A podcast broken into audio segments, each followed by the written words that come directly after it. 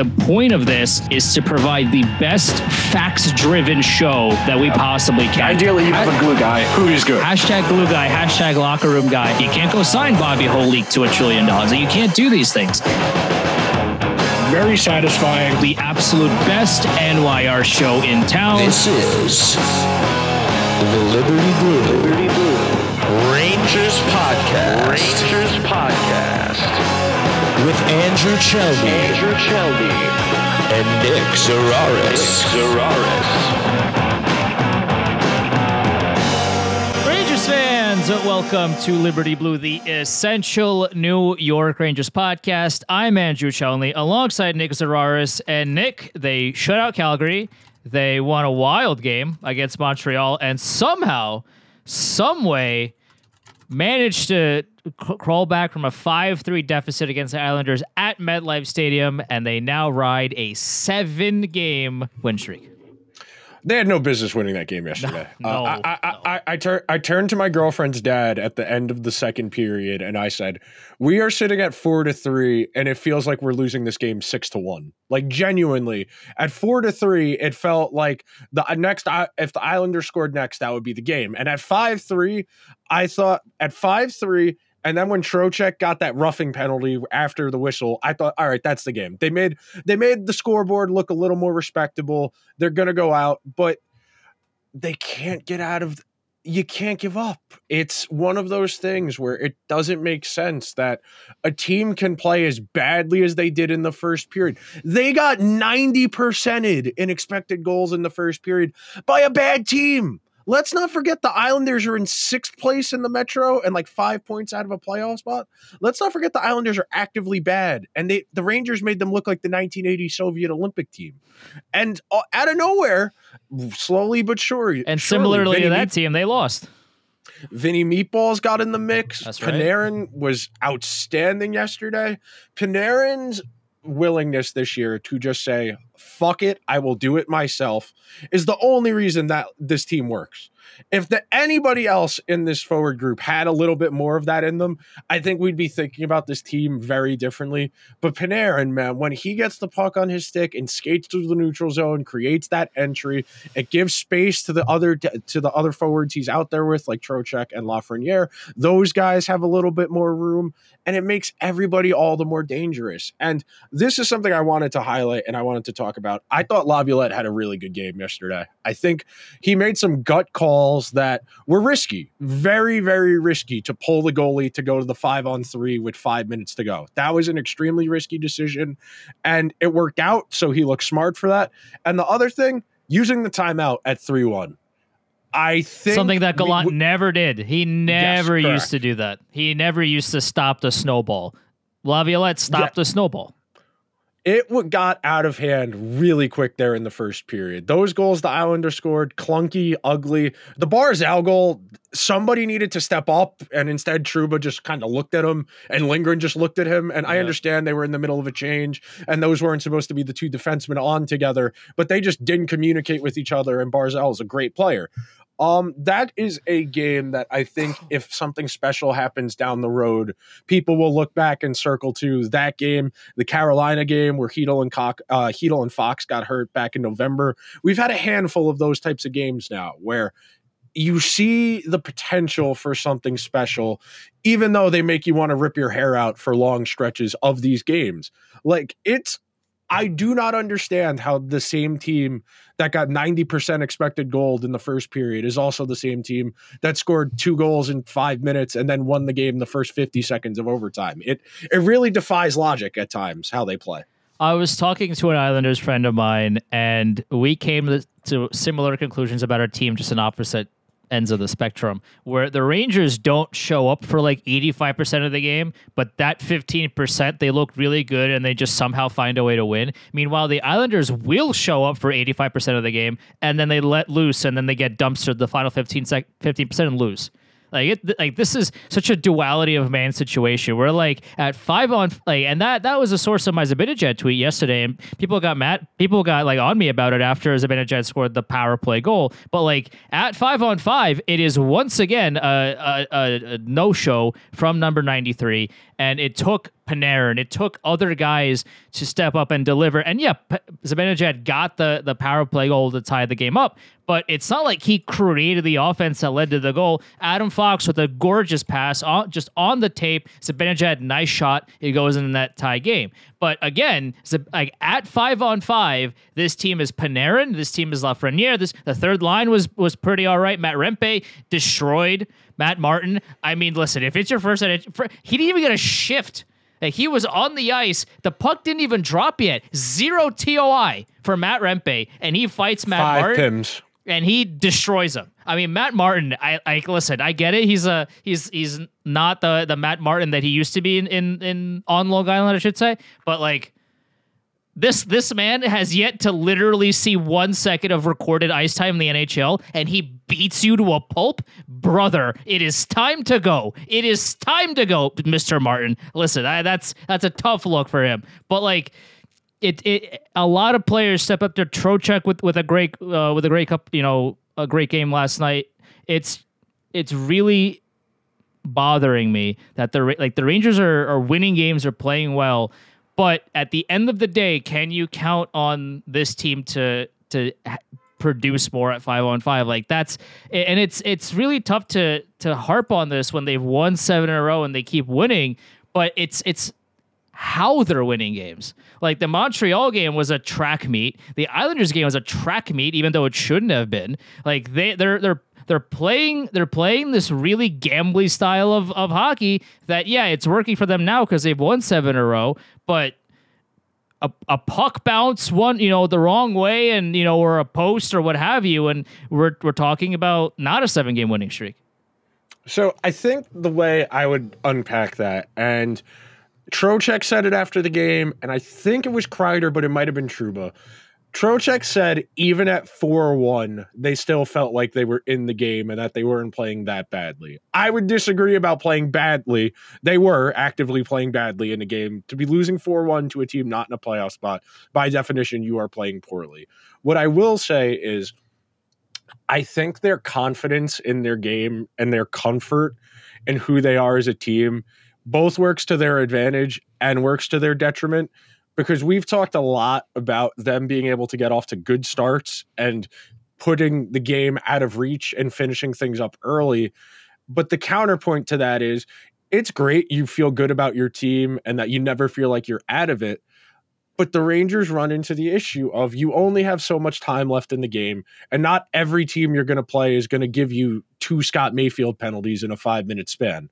That's the thing that's concerning about this. It's not that the Rangers aren't good, it's that they are so confident in their ability to be good, they think they can get themselves out of any predicament they want because of how good they are. And against most teams, you know, they have, I think, 19 come from behind victories this year. Against most teams, the Rangers are going to be able to get by on their talent and fall back on some structure things. And at the end of the day, you would like your star players, and Panarin had a really good game, in my opinion, yesterday. I thought Adam Fox really got into a nice rhythm there as the game went along, and the Rangers did a good job of tilting the ice. But it is a dangerous game to play and that's really been what's co- that's really what's come into focus for me over the last month or so it's not that they're not good it's that they live this danger they play this dangerous style because against most teams they can make something happen this won't work against the good teams of the league God bless Scott Mayfield. God bless the Islanders for laying an egg and giving that game away yesterday. Rangers had no business winning that game. No, and you think of you have to think about it this way too. The Islanders literally threw that game away. They took Yeah. they took a loss from the jaws of victory. That is not going to happen in the playoffs. It's not. That's the kind of game where if the Rangers play the exact same way in in, in any playoff scenario, they lose. Yeah. They lose because they're playing a better team that isn't going to take egregious penalties in the pa- in the last five minutes of a hockey game when they're up two goals and essentially let the Rangers waltz back in and, and, and you know into the game and then and then win. Like in the playoffs, these scenarios are just not going to happen. So if if you're again relying on your power play, which has been which was miserable coming into that game last night, which and then they scored a bunch of power play goals. They, you know, hopefully that's been fixed or at least is on the process of being fixed. moving forward, but you are once again relying on the referees to essentially give you the key to open the door instead of having the door be pried open by yourself. You are waiting around and expecting somebody to let you in that's the part that that that bothers me more than anything. And again, it's like I don't want to be overly negative. The team has won seven in a row. You know, despite all these problems, they're still winning. A lot of players are playing well, etc. Shesterkin did not have a great game last you know last night, but he he played better as the game went on. But this is still a team that relies on certain aspects too much, especially on their power play. They don't put a whole lot of pressure on it five on five. There are certain players that do that, but the team doesn't overall, and that's a, that's going to be a problem come the playoffs once again because referees one swallow their whistles and two That's not true though. Dom at the Athletic did a study about that last year. The the difference between penalty calls in the playoffs and the regular season is negligible. We're talking about like 0.02 per game less in the even playoffs. even But even I then, get your point. even then even then we talked about this last year in the playoffs. Even strength play is like 85% of an actual Yeah. hockey game. You cannot rely on 15% to win you 100% of the game. It is unsustainable unreliable and eventually it's going to come back and bite you. The Rangers are at a point now where they're going to make the playoffs. They are going to be pushing for the number one seed in the Metro so they can host one of the wild card teams in the first round. They are going to add at some point to this team in the next few weeks. They are going to add wings, especially, and we'll touch on Blake Wheeler in a little bit, but especially now that Blake Wheeler's out for the year, we're talking about a team that has two NHL caliber right wingers on it right now in Kakko and Vesey. I was a little disappointed. Vesey got gypped from playing on the first line for a good stretch of that game, and Goodrow, for some god awful reason, got up there.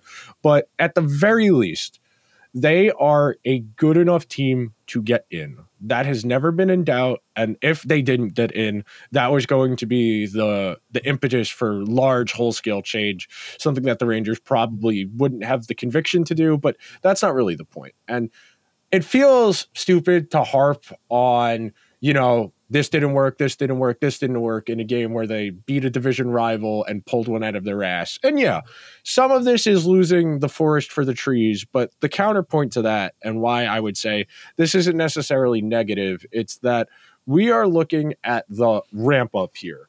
We got three weeks till the trade deadline. We're talking about the Rangers have 20 ish games to go rest of the way here they are going to need to integrate at least one, if not two forwards into their top nine over the course of the next 25 to 27 games.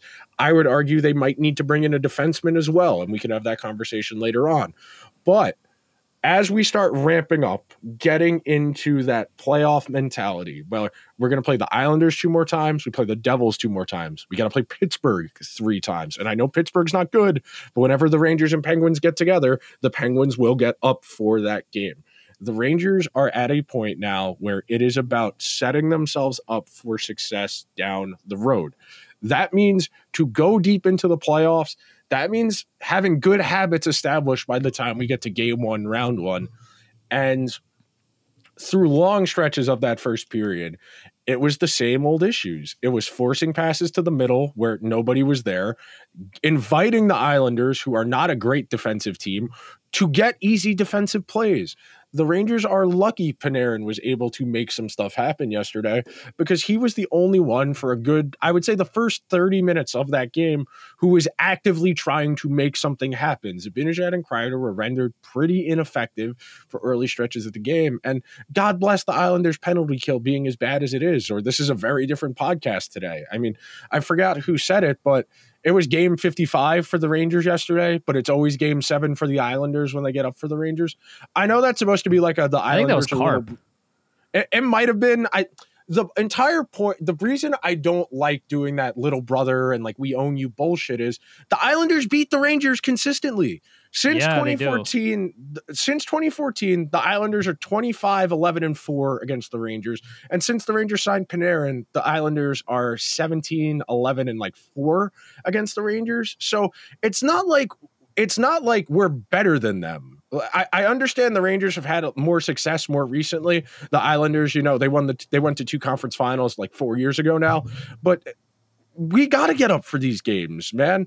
It was four to one at the end of the set. It was four to one early on in that game. And I was looking around like, did they know we were playing a hockey game today? Did they go deaf on the fire truck on the way into the game and they don't know how to play hockey anymore? It's it's mind-boggling because you know they're capable of being better than this, but then they look like they've never seen each other before. Like that was the first time any of these guys had ever played hockey with each other.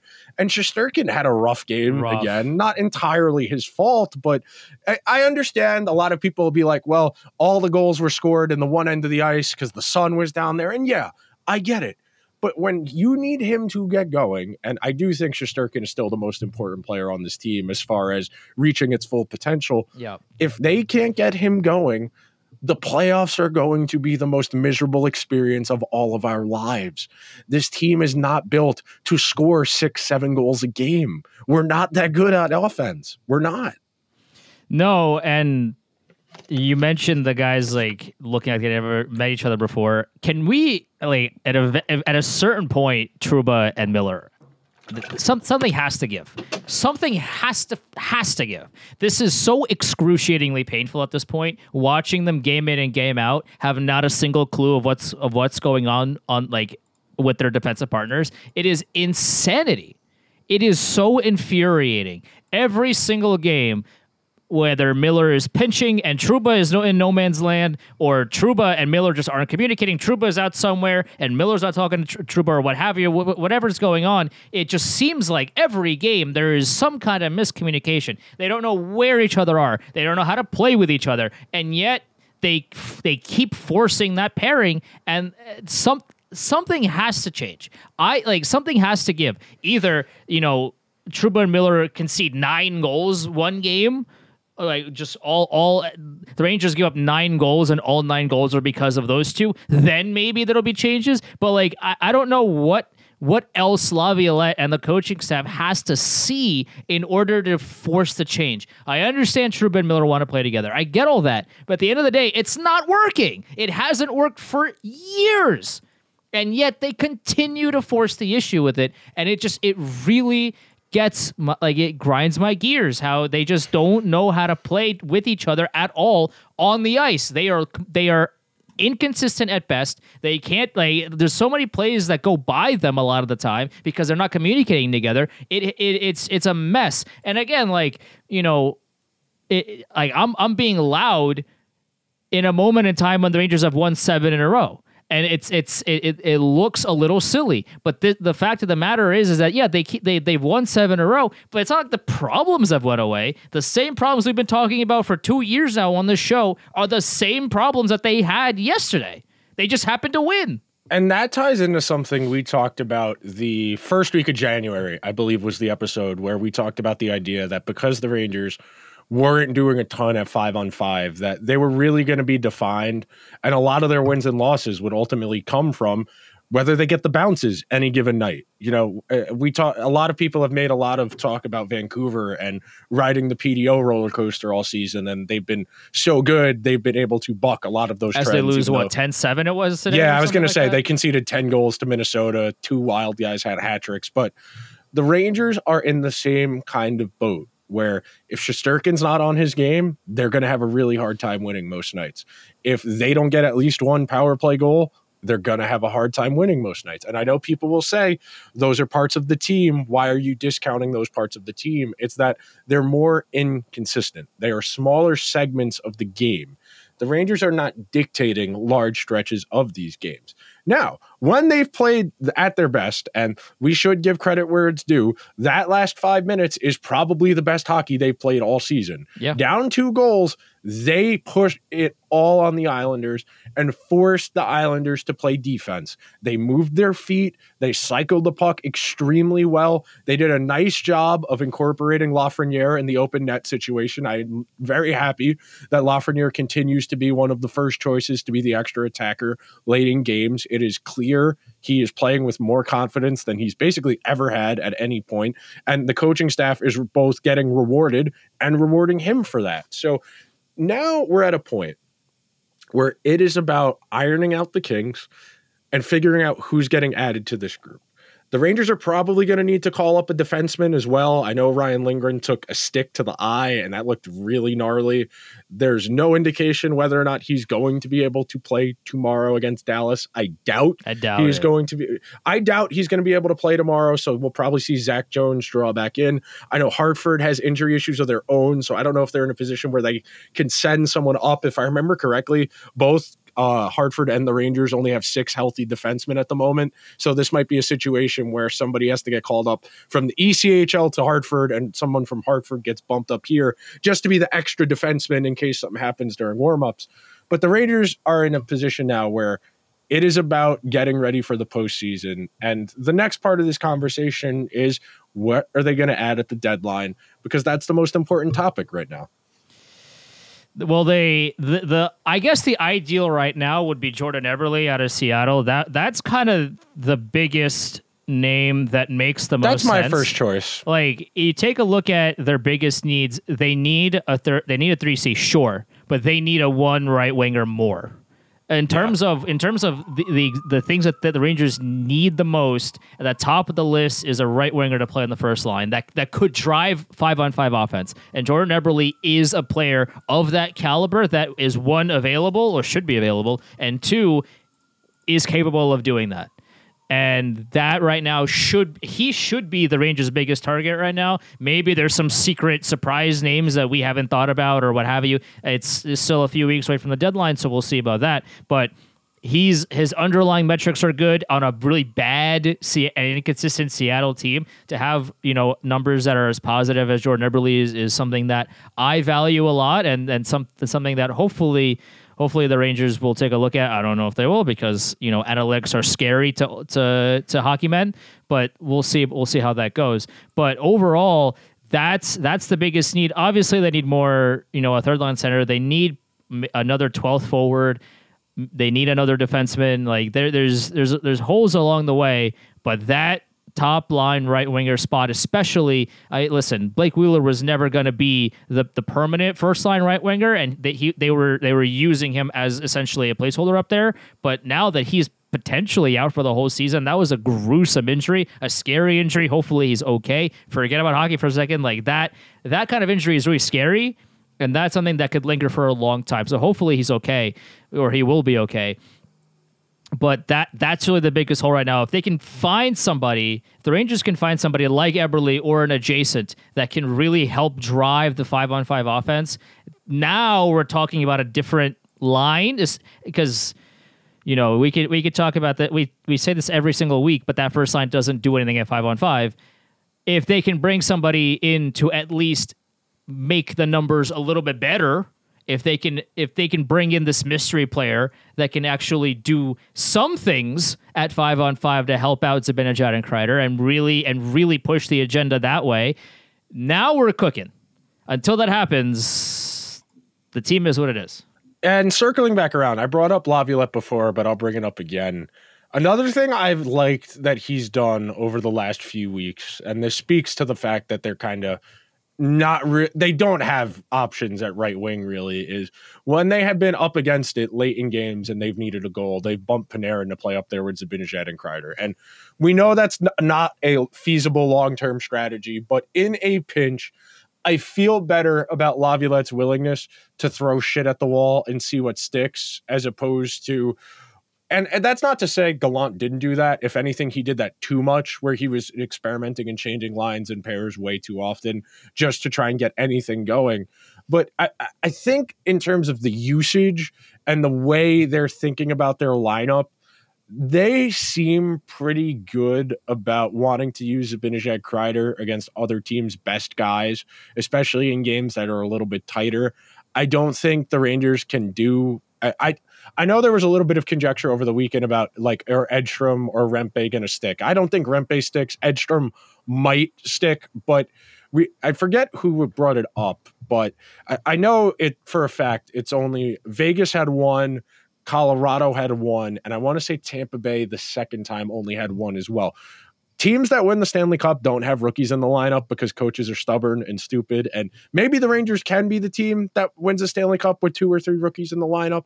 but I don't think it's feasible to say we're going to go into the playoffs with our fourth line being Goodrow, uh, Edstrom, and Vesey. I don't. I, I think they really need to emphasize getting a real fourth line center, excuse me, I should say a third line center, bumping Brodzinski down to fourth C. And then, you know, we, we get into a place where the Rangers have a deep lineup. And I think a lot of our has our um, reservations about this group stem from the path they're going to have to take in the playoffs. It's not that I don't think there's anybody in the East that's like insanely better than them, but I Florida's guys are better. Florida's best players are better. The Bruins look like they're kind of in a lull, but I don't take the Bruins lightly. The Leafs are kind of a mess. The Devils may or may not be getting things back together.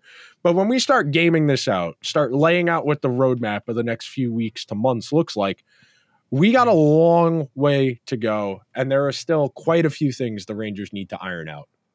That and okay, even even throw out the Eastern Conference for for, for a second. Like, let's say for for the purpose of this exercise, if the Rangers make the final, they're gonna play a team. Oh, like, Andrew, we can't even we can't No, even no, go no, to the like, final. That's think- so far just away. just man. like just well, but just hear me out for a second. Like, let's just for this for this exercise, like, let's say they make the final. That now they're playing uh, now they're playing a team like Vancouver. They're playing a team like Vegas, who Vegas destroyed the Rangers both times they played this season. They're playing a team like Dallas or Colorado or even Winnipeg. These are teams that control five on five action. These are these are teams that can punish you for not punishing them and they do it consistently and they do it often. So okay, let you know, like let's say the Rangers get all the way there and they play one of these teams. Okay, well, if you haven't been able to control 5 on 5 play against teams that aren't as good at 5 on 5 themselves, how on earth are you going to do that against teams that make that their bread and butter? That that's another question that you have to ask yourself again because 5 on 5 play is the vast majority of the hockey game.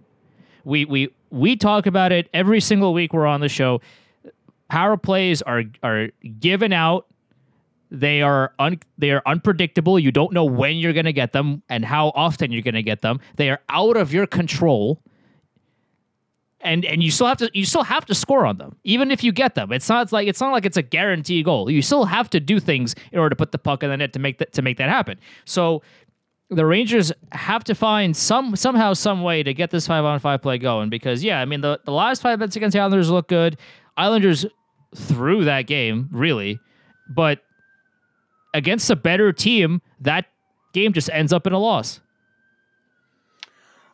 I will say there is an element where you're going to have to accept there are some things about the group that they're not going to be able to fix. I don't think Yeah. they are going to magically be able to get these guys who have played this particular way their entire lives to adapt. I will say, I think there is a world where they get the right winger in there that opens up some more opportunities. But I still think the biggest barrier for this Rangers team right now is that Zibanejad is not shooting enough. I think the fact he shoot, he has fewer scoring a cha- scoring chances per game than some of the defensemen on the team because he himself is just not shooting the puck. And when he Is- is, his shot selection from uh, just uh, aren't from great isn't from great areas either. He's not. It's not like he's getting prime time scoring chances out in front, like right in front of the goaltender, and not doing anything with it. Like the the shots that he's getting, a lot of times, if they're not one time or crisp passes at, on the power play,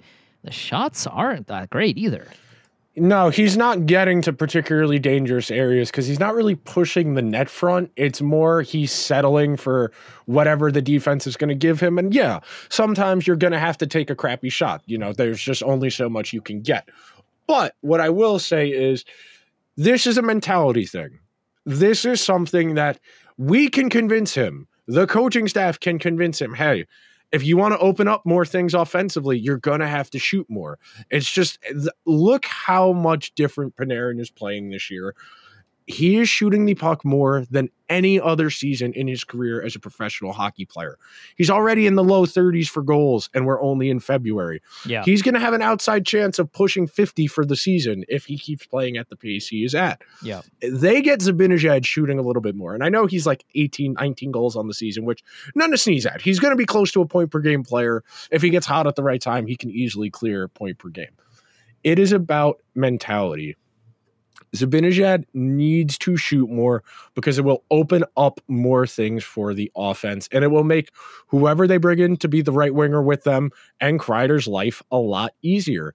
Kreider, when he wants to be engaged, is really a imposing force. He can get the puck to dangerous areas. He can drive the goalie. He had a solid game on Sunday. I didn't think he was great, but he was involved enough. He made some stuff happen, the redirection. That stuff's awesome. But for this team to get where they need to go, we need an adjustment in mindset. It's really that simple. It's not we're going to change who they are as players, but Zibanejad's got to rip it. Yeah. And again, we we mentioned this. I mentioned this about Trouba, you know, before. The the number one thing I want on this planet is for us to stop talking about Zibanejad. Like I want Zabinajad to, you know, to wake up tomorrow morning and say I'm going to be a dominant five on five player, and then he's going to be a, you know, he's going to be a superstar at, at all fronts of the of the game. I would love that. Like it, it's not it's not fun to sit here after the team wins their seventh game in a row to be like, oh well, Zibanejad, uh, you know, again at five on five isn't doing anything. Like eventually, like when is this going to change? You know, it's not fun to talk about these things. I would much rather be like Zibanejad is having an awesome season. Like he's point a game player, five on five. He's driving offense. He's playing defense really well. A great two way player. I would love to say that instead, but as of right now, Zibanejad is doing great things on the power play, and he's you know he's nothing to sneeze at defensively. But at five on five offensively, he is doing and creating nada, nothing. He has so I, I pulled it up while you were talking. He is generating 10.6 individual scoring chances. Those are just him, not his line mates, not who he's on the ice with. That is 17th of everybody on the Rangers. That is fewer individual scoring chances than Erik Gustafsson, Tyler Pitlick, Kaapo Kakko, Blake Wheeler, Jimmy Vesey, Jacob Trouba, Will Cuylle, Vincent Trocheck, Filipino, Kreider, Lafreniere, Brodzinski, Panarin, and we're talking about somebody who is supposed to be one of, if not the best forwards on this team. And if he's not going to shoot, that is going to make the line less dangerous because teams will not respect when he gets the puck because they know he's going to be looking to pass. And that's really been the issue with him. So I want to change gears here and transition topics a little bit. As far as where the NHL is at with these outdoor games, I think one of the big issues is they the games themselves are more about the in-person experience as opposed to the television viewing experience and i think that's why there's a lot of real fatigue from non-involved teams because frankly you know there's 32 teams in the league but the same 15 keep getting put in the outdoor games Yeah. so i don't know if there's a real solution to the outdoor game fatigue but i'll tell you as somebody who was there that was a great environment to be in. Um, it seems like half of New York State was in the MetLife Stadium parking lot from about 10 a.m. on. It was a sea of humanity. It was a preposterous amount of people, and it was infinitely, infinitely more engaging of an environment than anything I've had at Madison Square Garden that wasn't a playoff game. MSG during the playoffs, very different, a little more charged up. The games mean more. But regular season wise, that's about as most intense an environment I've been in. And that was in part because the game was very chaotic and there was a lot going on. But that crowd was lively on Sunday afternoon. No, it was it was a lot of fun, and I just wish Bettman would stop giving games to Chicago. Like Chicago doesn't need another outdoor game, Gary. Give other teams outdoor games, Gary. Please, Gary. We're we're be- we're on our knees at this Walmart, Gary. Like, and, and I know Columbus and Detroit got a got an outdoor game, and that's gonna be if that's gonna be cool. That's gonna be fun. Give like give Vegas an outdoor game. Give Seattle an, like an outdoor game. Like give give other you know teams outdoor games because the the whole To be whole- fair, Andrew, those two teams did play outside this year. Give it do it again. I I would I would rather give them more outdoor games than than see Chicago out there for the 900th time. Like give give the Panthers an outdoor game. Like give the Blues or just and anybody other than Chicago. Like even the Rangers have had have had five. Like yeah, they're five and zero in these outdoor games. That's great for that's great for our needs personally. We should play But, the like, playoffs outside. We Yeah, sure. All seven games. Why every not? series outside. But oh, but the Stanley Cup final. Every game of the Stanley Cup final is outside. Can you imagine that? hey, at, at this point, you know, one cup since America entered World War II. I'm ready to get weird. I'll try some shit. Listen, they're undefeated outside. You might as well try it. At the very least, it is about the experience of going. Um, I do have one question for you as someone who watched on TV. Did they Yeah. explain to you guys what the hell the people on the field with like the dog and the sh- baby, the baby stroller and the people hula hooping were supposed to be? Uh, w- so I, w- I mean, I was watching the game. I was also working because it was All Star Weekend in the NBA. So that was uh, very hectic from all fronts. So I was watching. I didn't catch every single word of the broadcast. So I don't know. Uh, my best guess is paid actors, but that's No. I was than having that, that, I have no conversation with somebody because it was like I don't want to say it was genuinely distracting because there was a hockey game going on. Sure. But out of the corner of my eye, seeing somebody hula hooping for four straight hours was a little distracting. I'm not gonna lie. The corgi that was walking around on the grass taking shits every few minutes was very amusing. yeah. I, I don't understand why we're having actors do stuff during play. Why are we distracting people at the game or on TV from what's going on during the game? yeah, I don't know. It, it oh also, and- also, also, AJR. Can we? The NHL okay, blew their budget yet for the Saturday game, Andrew. Figure it out. Can we Andrew, the figure it NHL out? blew their Listen, budget I, for the like, I love the Gaslight Anthem, and I'm that, that. It's a really cool thing that the NHL brought them out to to play, like to to perform the goal song of the Devils, like as they were scoring. That's really cool. Hey, can we get somebody that's not AJR to come perform at these games? Well, Andrew, you got to remember the NHL blew a good chunk of their budget on the Gaslight Anthem and the Jonas Brothers on Saturday. There's a reason the second intermission was a tribute to New York hockey, which was just old people walking across the stage. They did not have the resources to do what you are suggesting. The NHL is a skinflint organization that does not like to spend money. Um, I don't disagree with you. I'm not asking for Jay Z. I'm not. a- I'm not asking for these people. I, I just want a, a musical act that's not AJR. Do you think the Rangers would take dinner with Jay Z or a hundred grand? Uh, I think Dolan would take dinner with Jay Z only because of the the the businessman that he is. I don't think James Dolan knows a single one of Jay Z's songs, but I do know Dolan is very. I'm, I'm sure Dolan is very aware of Jay Z's portfolio. Okay, better question. Which player on the Rangers is taking the dinner with Jay Z over a hundred grand? I think Lafreniere for sure. I think most I think he's players gonna- will. Yeah, I mean, uh, yeah, I think I think most hundred players grand would. cash. Yeah, I 100 think I think cash I don't? I think I think most players will because like because again I because of Jay Z's like business savvy, my man's is a billionaire, right? So like I don't now like if you give me the question, I'm taking the money because I need the money. But like the like these guys, I I feel like they would say Jay Z.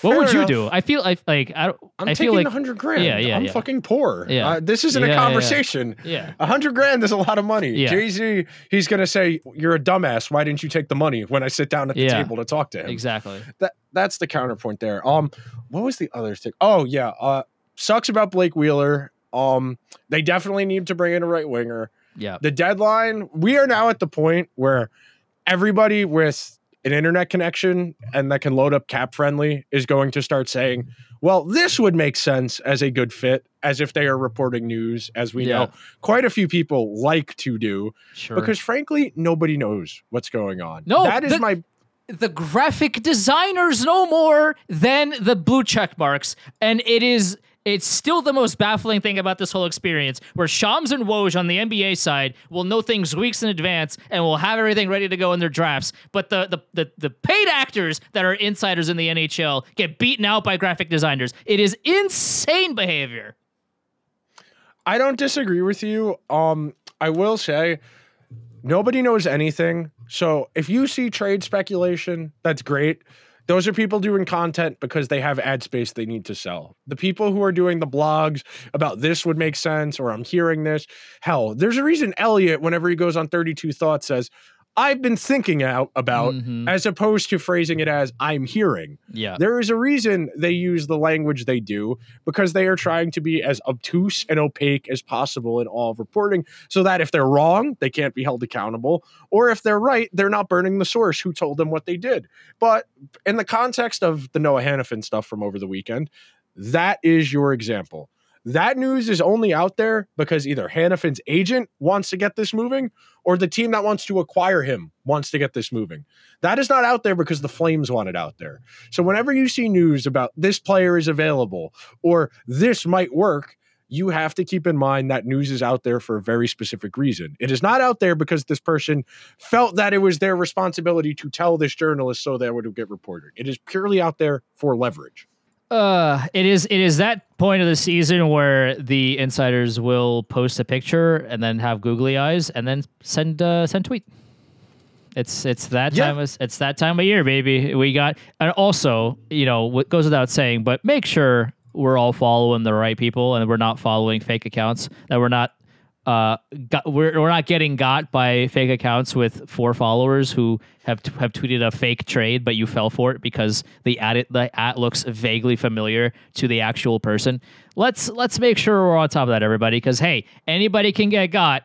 Let just make sure that you know we're, we're retweeting the correct people once they get beaten by graphic designers, of course. Yeah, I, I, I very much. I have a compilation of those from. I forget what trade was last week. There was some move last week that I saw the official team account tweet, and then all the insiders tweeting their own version of it. Yes. thirty seconds to a minute after, because they're not in the loop. They don't know what's going on. Um, last thing before we get out of here for this week's show, we are now at a point where they're going to play the Devils this week. They are going to play Dallas this week. Then they got Columbus, and then they got Florida, and then they got the Blues, and then they got the Devils again. So we're going to learn a lot about both the Devils and the Rangers in the next few weeks. And we're going to see if the Devils are going to push some chips in and maybe make something happen as far as a goalie or another defenseman. I think we're at a point now where I feel comfortable saying I'm ready to write the Islanders off completely. I think they just don't have it this year. I think Pittsburgh, we're pretty much at that point as well.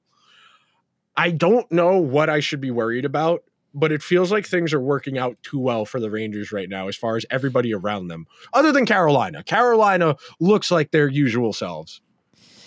In terms of the division, yeah, Carolina is going to be a good team. Philadelphia is a strange team. I, I think I think they're ultimately probably going to sell a little bit. Like Laughton's is probably gone. Even though like I saw like rumors like should the Rangers be interested in Scott? No, no, no. He's not good at hockey. No, please, No. any any literally anybody but him. Thank you very much. Appreciate it. Uh, the Devils are another strange team where th- Joe Micheletti like during the Flames game was like, yeah, the Devils were gonna trade for him, and then he said no. Like just very casually, he he, he blurted that out in the middle of the broadcast, which was very interesting because once again he beats out the actual insiders to this information, and then the insiders will take that information and then they will put that out there themselves. Like that's an interesting pro- proposition because the the Devils with an actual goaltender look like a scary team. As of right now, they are not a scary team because they do not have an actual goaltender. So it, it remains to be seen what happens with them. If they somehow find a way to get a, a goaltender the, before the deadline that will actually make them a playoff team, then they can do a lot of damage. Like that roster is really good, but right now they've been playing inconsistent, but also their goaltenders aren't able to stop beach balls. So that like it's it's interesting to see. It'll be it'll be it'll be interesting to see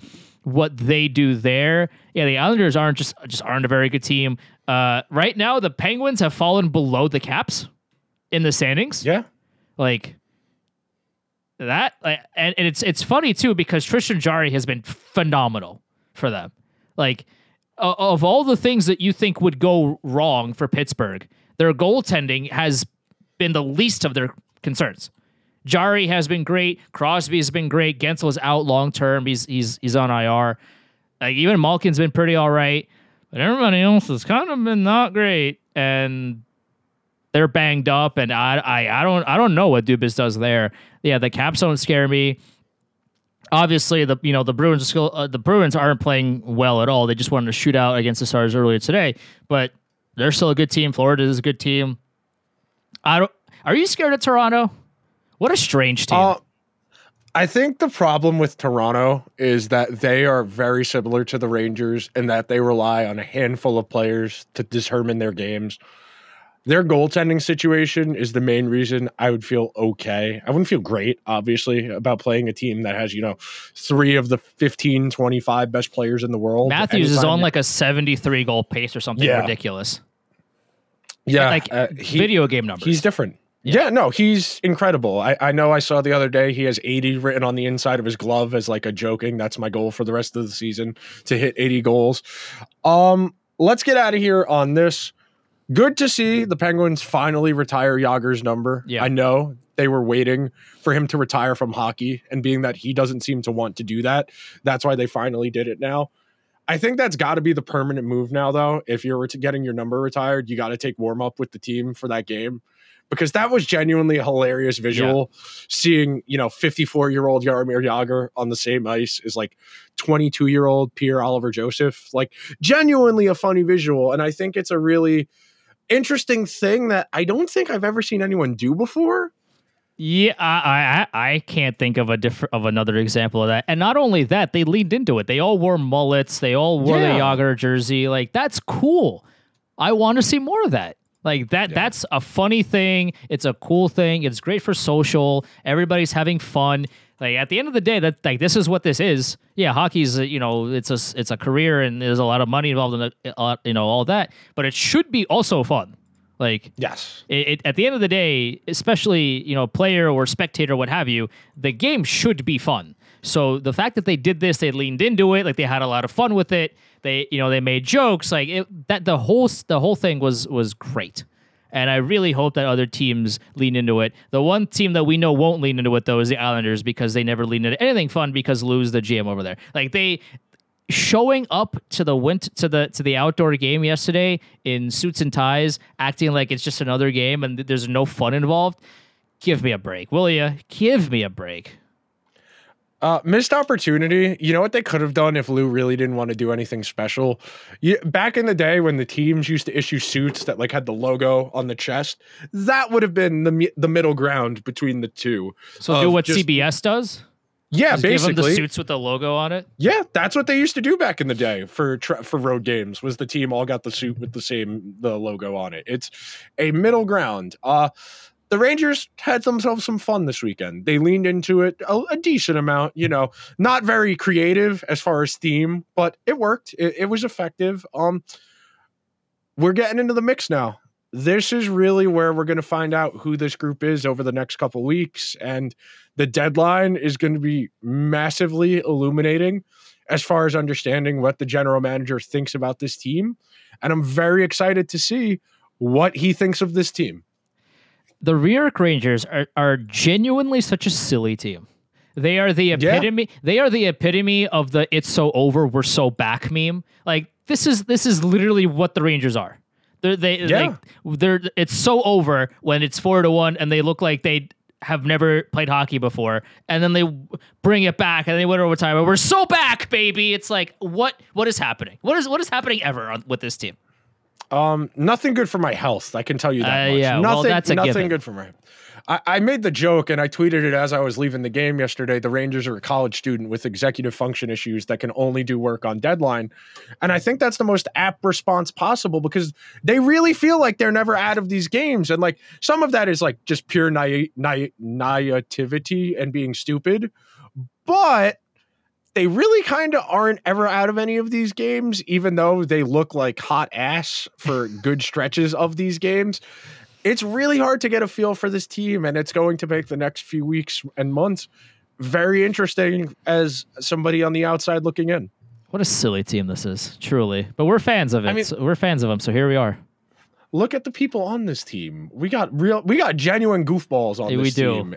Lafren, I think Lafre- Lafreniere ex- is is leading the league in in goofy is in silliness out of sixty. I feel like. Oh, 100%. 100%. Easily. He is and he's in the top tier of guys. That's something I will think about. Um that'll do it for this week's episode of the Liberty Blue podcast. I am very hungry. I am going to get dinner. Make sure you are subscribed wherever you get your podcast. Leave us a five star review on Apple Podcasts or Spotify. If you are over on YouTube, drop us a subscribe, like the video. We will be back next week and we'll have a lot of hockey to discuss because they have three games this week. Later.